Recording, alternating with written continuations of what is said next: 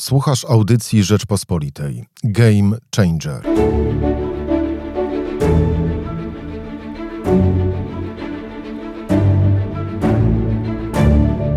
Co jest stawką majowych wyborów prezydenckich w Polsce? Jaka będzie strategia Zjednoczonej Prawicy na czas po wyborach? Czy konflikt polityczny w Polsce może się zmienić?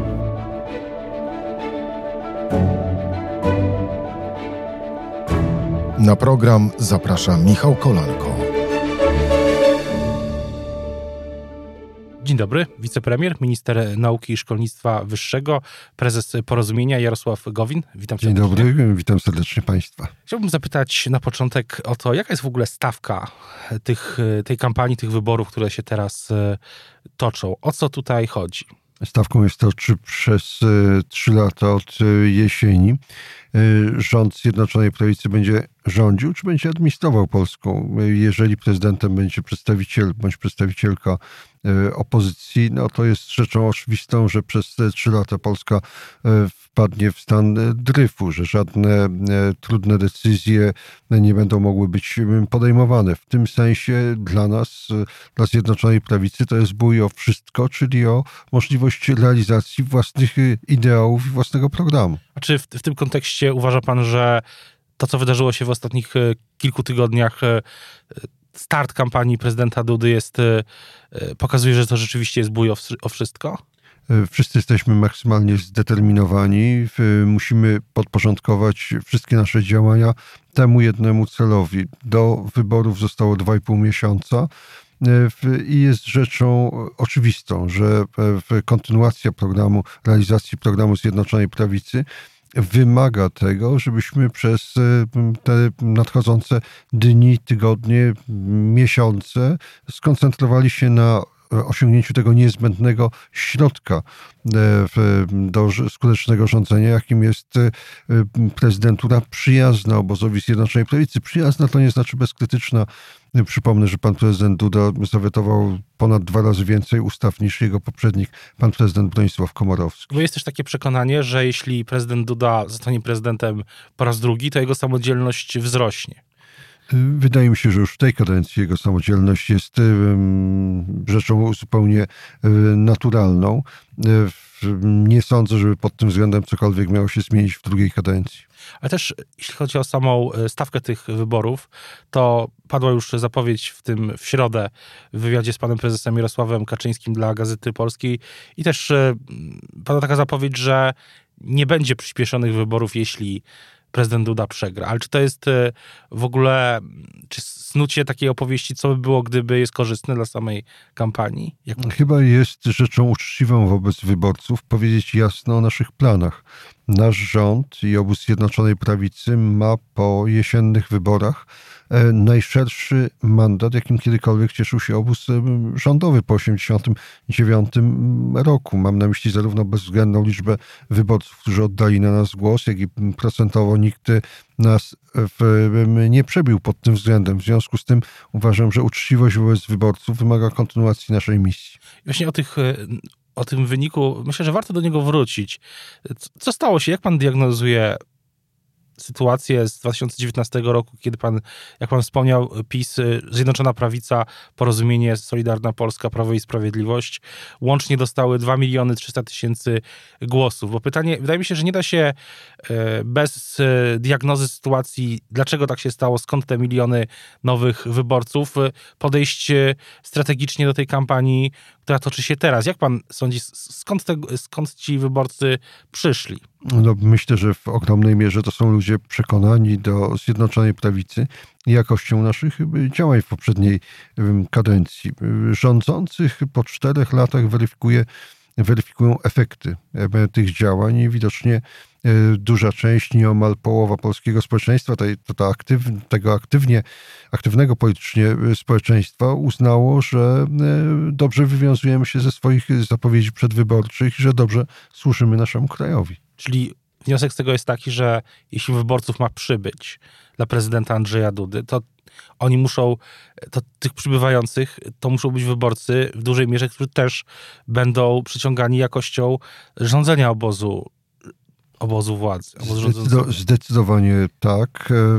E, I tutaj rola działań rządowych, nie obliczonych jako element kampanii wyborczej, ale po prostu jako będących no, na naszą codzienną powinnością. Otóż ta rola na pewno jest duża. Natomiast to są wybory prezydenckie. One w, będą się w dużej mierze rozstrzygały w obszarach, które są naturalną konstytucyjną kompetencją y, prezydenta Rzeczypospolitej Polskiej, czyli ja się spodziewam, że stopniowo w kampanii coraz większą rolę zaczną odgrywać takie tematy jak polityka zagraniczna, jak kwestie związane z obronnością.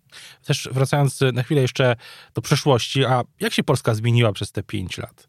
I pan, wiem, że też w mediach społecznościowych często cały czas niemal e, publikuje pan zdjęcia z kolejnych też swoich wyjazdów, spotkań, rozmów w całej Polsce z przedsiębiorcami, z przedstawicielami świata nauki, ale nie tylko.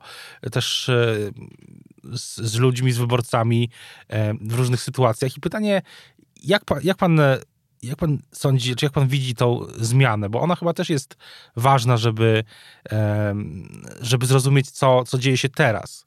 Ja rzeczywiście bardzo dużo spotkam się, z, zwłaszcza z przedstawicielami tych grup społecznych, które decydują o rozwoju Polski. Do tych grup zaliczyłbym także samorządowców i oczywiście opinie na temat naszych rządów są e, bardzo podzielone wśród samorządowców i wśród e, przedsiębiorców.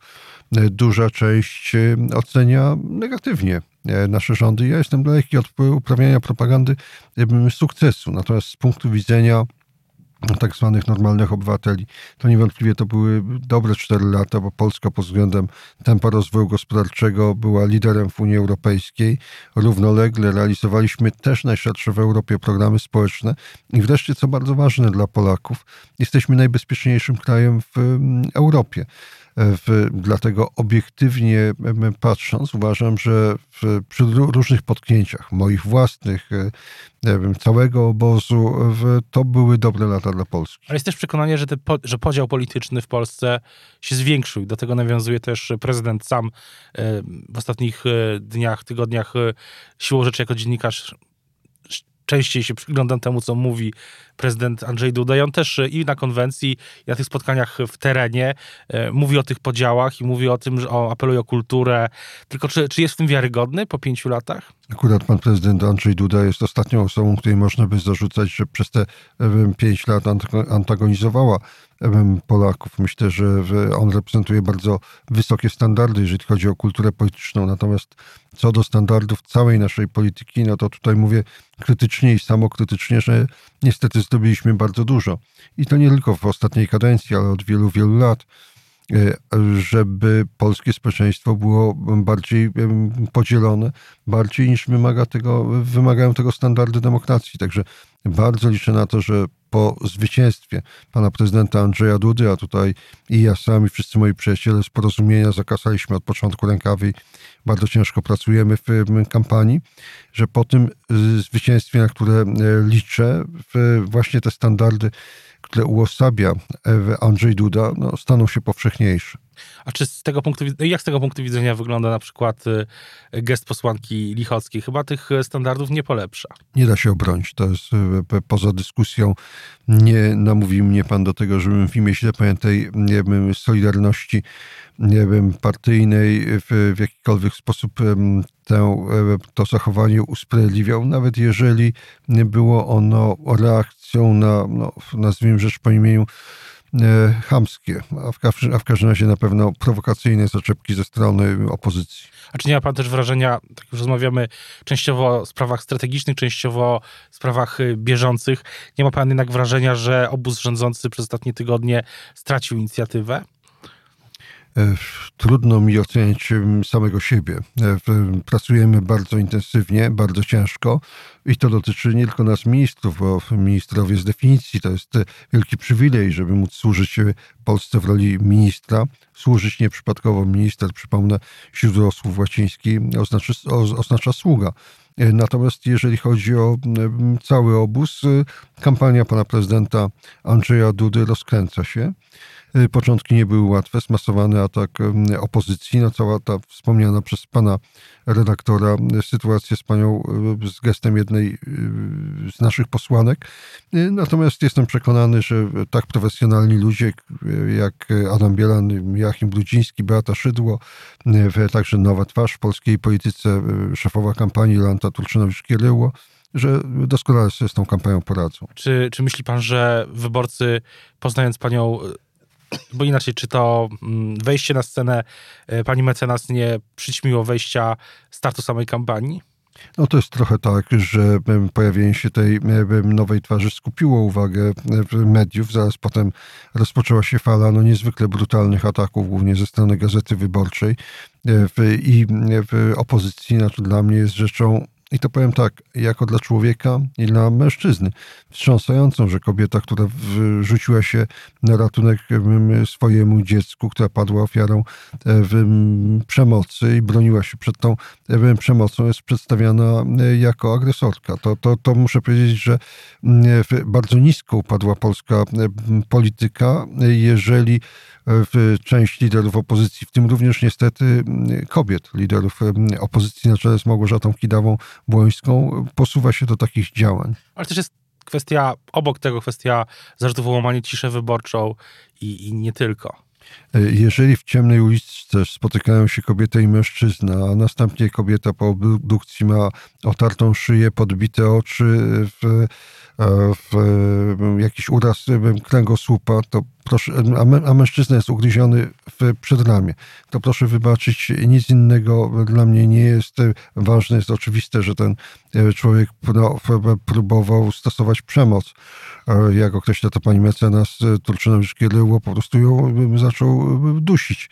E, I wszystkie jej zachowania były w, pełni uzasadnione. Czy pojawienie się pani mecenas to jest w jakimś sensie odpowiedź obozu Zjednoczonej Prawicy na taką tezę, która się pojawia w polityce. Tezę, że teraz e, kobiety przejmują władzę, że są premierami, że są na eksponowanych stanowiskach też e, w różnych strukturach, e, w różnych instytucjach, też w wojsku, ale w polityce przede wszystkim jak premier, nowa premier Finlandii, czy to jest i też oczywiście kandydatką na prezydenta ze strony Platformy Obywatelskiej też jest kobieta. Czy to jest taki, czy to jest odpowiedź na ten trend? Nie patrzyłbym na to w ten sposób. No, dla mnie to byłoby takie trochę seksistowskie podejście, takie redukowanie bardzo ciekawej osoby, jaką jest pani mecenas Turczynowicz-Kiedyło, do roli ciekawej kobiety. Nie, no to jest osoba, która ma ogromny dorobek życiowy. W młodości była mistrzynią Polski w szachach, potem i do dzisiaj jest znakomitym prawnikiem, jest autorką wielu akcji społecznych na czele z taką akcją wymierzoną w hejt w przestrzeni publicznej. No to gorzki paradoks, bo dzisiaj pani mecenas i jej najbliżsi padają ofiarą takiego właśnie zmasowanego hejtu. No a poza tym to jest osoba mm, w, od młodości zaangażowana politycznie. Jako studentka była radną AWS-u. W Bydgoszczy w ubiegłorocznych wyborach parlamentarnych reprezentowała obóz Zjednoczonej Prawicy w wyborach do Senatu w okręgu pilskim. Ja uważam, że atak na panią mecenas jest pochodną tego, jak duży potencjał polityczny e, ta osoba sobą reprezentuje. Ale też e, jest pytanie o, e, rozmawialiśmy o zmianach w Polsce, zmianach też nie tylko w całym kraju i pytanie, czy jak pan odbiera też te zmieniające się warunki na, w Polsce poza dużymi miastami. W Polsce, która mm, wiele skorzystała na programach społecznych, które wprowadził rząd Zjednoczonej Prawicy i czy, czy, czy Zjednoczona Prawica dalej tam, pana zdaniem, będzie utrzymywać swoją teraz widoczną dominację? Czy to jest... Pan redaktor wspominał przed chwilą o tym, że ja dużo podróżuję, dużo się spotykam z przedstawicielami różnych grup społecznych, zawodowych, z wyborcami i mam wrażenie, że tak zwana Polska powiatowa, to nie ma w tym określeniu dla mnie nic pejoratywnego. Sam pochodzę z takiego typowego miasta powiatowego, czyli Jasła. Otóż ta e, Polska powiatowa rzeczywiście w zdecydowanej większości e, popiera nasze rządy, nasz obóz. Natomiast rolą moją, rolą takiej partii jak Porozumienie jest przekonywanie do programu Zjednoczonej Prawicy także wyborców ze średnich miast czy wyborców wielkomiejskich. Tutaj mamy ciągle podgórkę, a to jest ważne nie tylko wyborczo, to jest w, interesie państwa, żeby wprząc ten elektorat wielkomiejski, przekonać ten elektorat wielkomiejski do programu Zjednoczonej Prawicy, bo w elektoracie wielkomiejskim jest skupiony ogromny potencjał, ogromny taki kapitał społeczny, kapitał intelektualny, kapitał profesjonalny i absolutnie nie zgadzam się z tymi komentatorami, e, nawet życzliwymi Zjednoczonej Prawicy, którzy mówią, że należy machnąć ręką na ten elektorat. Nie. W interesie Polski należy do tego, ten elektorat do siebie przekonywać. I to jest zadanie na czas e, po wyborach? Bo mówił pan o tym, że po wyborach e, tak to zrozumiałem przed chwilą, mówił pan, że nastąpi taki moment próby wyciszenia sporów i też czy za tym się kryje też nowa oferta dla tego elektoratu? Chciałbym, żeby ta oferta była obecna przez cały czas i myślę, że wiele działań Zjednoczonej Prawicy, chociażby obniżenie PIT-u, chociażby upraszczanie przepisów prawa, no, w ustawę o innowacyjności, moja, moja reforma e, systemu nauki i szkolnictwa wyższego, wiele działań pani minister Emilewicz, e, aktywna przynajmniej w tej kadencji aktywna e, nasza walka ze smogiem, walka o czyste powietrze, że to są wszystko działania, które powinny stopniowo przekonywać do nas coraz więcej mieszkańców już nie tylko miast e, powiatowych, ale także Krakowa, Warszawy czy Poznania. I myśli pan, że na przykład prezydent Andrzej Duda w trakcie tej e, kampanii też będzie takie miasta odwiedzał? No bo na razie ta trasa do Dabusa jest y, trasą Polski przez Polskę powiatową. Nie chcę nic mówić o planach y, pana prezydenta z prostego powodu, że nie jestem członkiem jego sztabu i tych planów y, nie znam. Natomiast jest dla mnie oczywiste, że i cała Zjednoczona Prawica i pan prezydent Andrzej Duda przedstawiamy w program, który ma charakter uniwersalny, który jest adresowany do każdego Polaka, niezależnie od tego, czy ten Polak jest mieszkańcem wsi, małego miasteczka, średniego miasta czy dużej metropolii. Była konwencja Zjednoc- Solidarnej Polski na kilka tygodni temu. Czy będzie też konwencja analogiczna drugiego skrzydła, czyli mm, porozumienia e, też ze własnymi akcentami. Pod koniec marca rzeczywiście będzie konwencja, ale może nie analogiczna, bo nasza konwencja będzie poświęcona jednemu celowi, czyli udzieleniu takiego uroczystego poparcia e, panu mm, prezydentowi e, Dudzie. No i oczywiście na tej konwencji przedstawimy też pewne propozycje programowe, które chcielibyśmy, o ile zyskają uznanie w oczach pana prezydenta, aby stały się elementem wspólnego programu. Wracając jeszcze na chwilę do tego sporu, bo elementem tego sporu w Polsce teraz e, jest spór o sądownictwo, chociaż e, są przedstawiciele, zwłaszcza strony, są, są, są, ludzie, którzy twierdzą, że nie ma żadnego sporu, bo jest albo tak, tak, albo nie, nie, no ale, ale ja uważam, że spór jest. E, mówił pan kiedyś w jednym z wywiadów, że po wyborach prezydenckich być może nastąpi też obniżenie temperatury tego sporu i być może kom kompromis. Jak to mogłoby wyglądać? Są takie sprawy, w których nie można iść na kompromis. Na przykład nie można dopuścić do tego, żeby część sędziów podważała legalność wyboru innych sędziów, a to są takie obszary, w których moim zdaniem kompromis jest y, możliwy, ba czasami wręcz pożądany. Natomiast do tych spraw wrócimy, mam nadzieję, po wyborach. Oczywiście spodziewam się, że w trakcie wyborów zapadnie jakiś wyrok Trybunału Sprawiedliwości Unii Europejskiej. Na pewno nasz rząd się do tego e, wyroku bezzwłocznie odniesie. Dzisiaj spekulowanie, jaka to będzie reakcja, jest przedwczesne z prostego powodu. E, orzeczenie Trybunału może mieć bardzo zróżnicowany charakter. Też e, co do zmian ogólnych, zmian, zmian w Polsce są też zmiany opozycji, w opozycji, w pana dawnej partii, czyli w Platformie. Zmienił się szef z Grzegorza Schetyny na Borysa Budkę jest wrażenie, że przyniosło to pewne odświeżenie wizerunku e, Platformy. Jest kilka punktów więcej w sondażach, e, około 29, może nawet 30%. A pan, jak pan widzi dalej Platformę?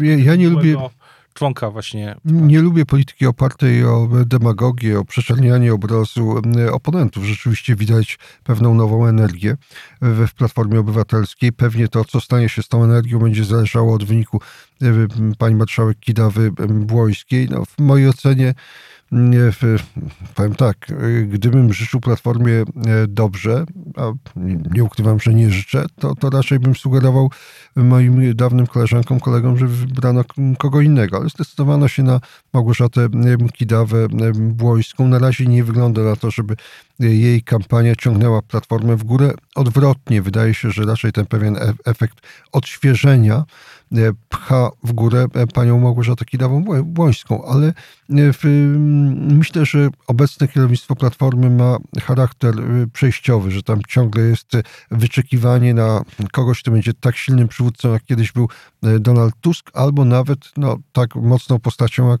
Grzegorz Schetyna. Na razie w gronie liderów Platformy kandydatów na takich liderów z prawdziwego zdarzenia nie bardzo widać. Dla mnie smutne jest tylko to, że Platforma konsekwentnie dryfuje w lewo. Ja kiedyś wstępowałem do Platformy, która była partią konserwatywno-liberalną, no a dzisiaj Platforma jest partią socjaldemokratyczną i w sferze wartości, w sferze podejścia do gospodarki. Ale też e, w jakimś sensie miejsce Platformy po ten wycinku sceny, częściowo jeśli chodzi o podejście do przedsiębiorców, zajmuje PSL. Pan podtrzymuje swoją tezę, że najgroźniejszym konkurentem dla e, pana prezydenta Andrzeja Dudy jest e, pan Władysław Kosiniak-Kamysz, lider PSL i kandydat na prezydenta? Ja podtrzymuję swoją tezę, że on byłby tym najgroźniejszym kandydatem, gdyby, w, gdyby w, wszedł do drugiej tury. Ale e, wyniki badań są jednoznaczne. W drugiej turze zmierzą się, bo e, ta druga tura będzie, ale zmierzą się w niej Andrzej Duda i Małgorzata Kidawa-Błońska. Wymieniam w takiej kolejności, bo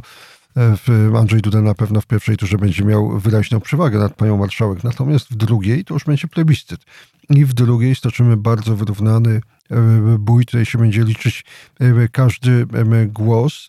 Musimy w tej drugiej turze niewątpliwie zdecydowanie poszerzyć bazę wyborczą. Sami wyborcy Zjednoczonej Prawicy nie wystarczą do tego. Jaki, jaki argument? Czym ich przekonywać, skoro, skoro rząd Zjednoczonej Prawicy no, pokazał już bardzo wiele projektów, programów. Prezydent Andrzej Duda też na pewno, tak się, są też te informacje, że, no, że przedstawi swój, swój program. Czym ich przekonać? przekonać. Znowu, nie potrafię nic powiedzieć na temat tego, jaki program przedstawi pan prezydent e, Duda.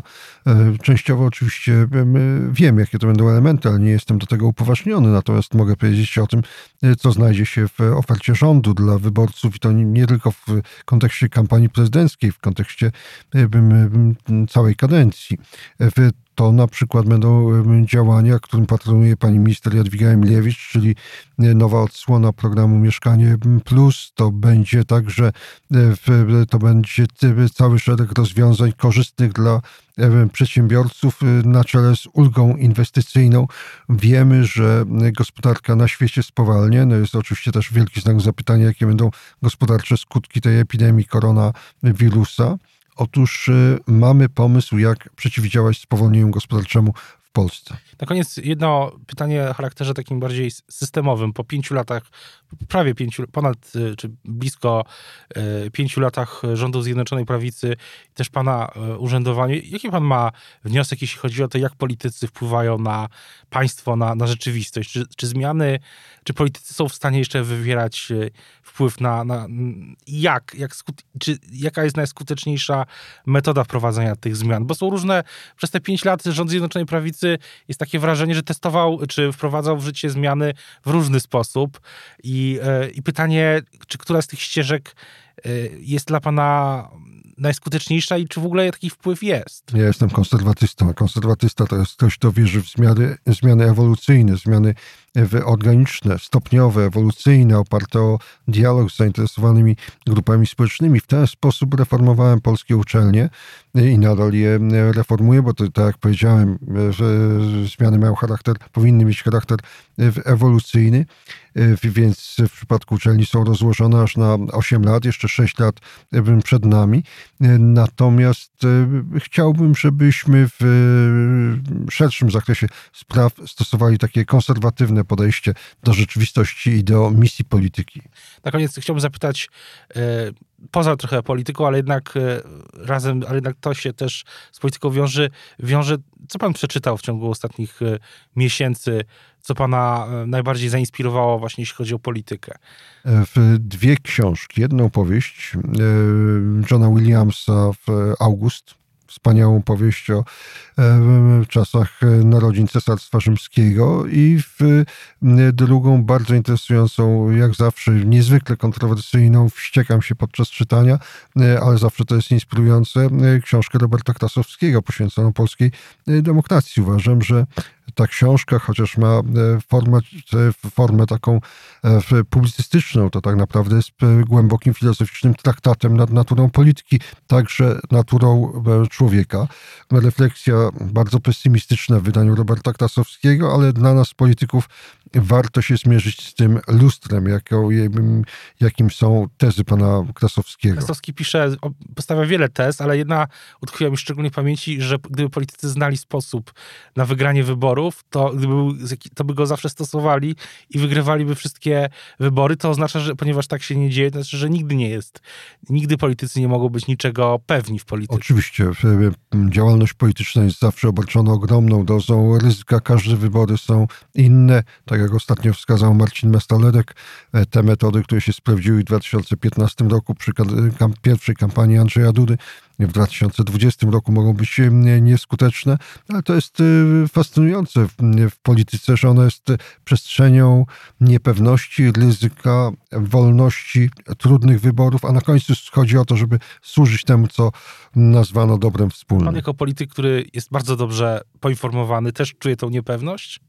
E, już wspominałem o tym, że druga tura wyborów prezydenckich to będą, e, to będzie plebiscyt, natomiast my politycy, także my ministrowie, często podejmujemy e, decyzje obarczone bardzo dużym ryzykiem niepewności. Informacje, które do nas docierają, są zawsze niepełne.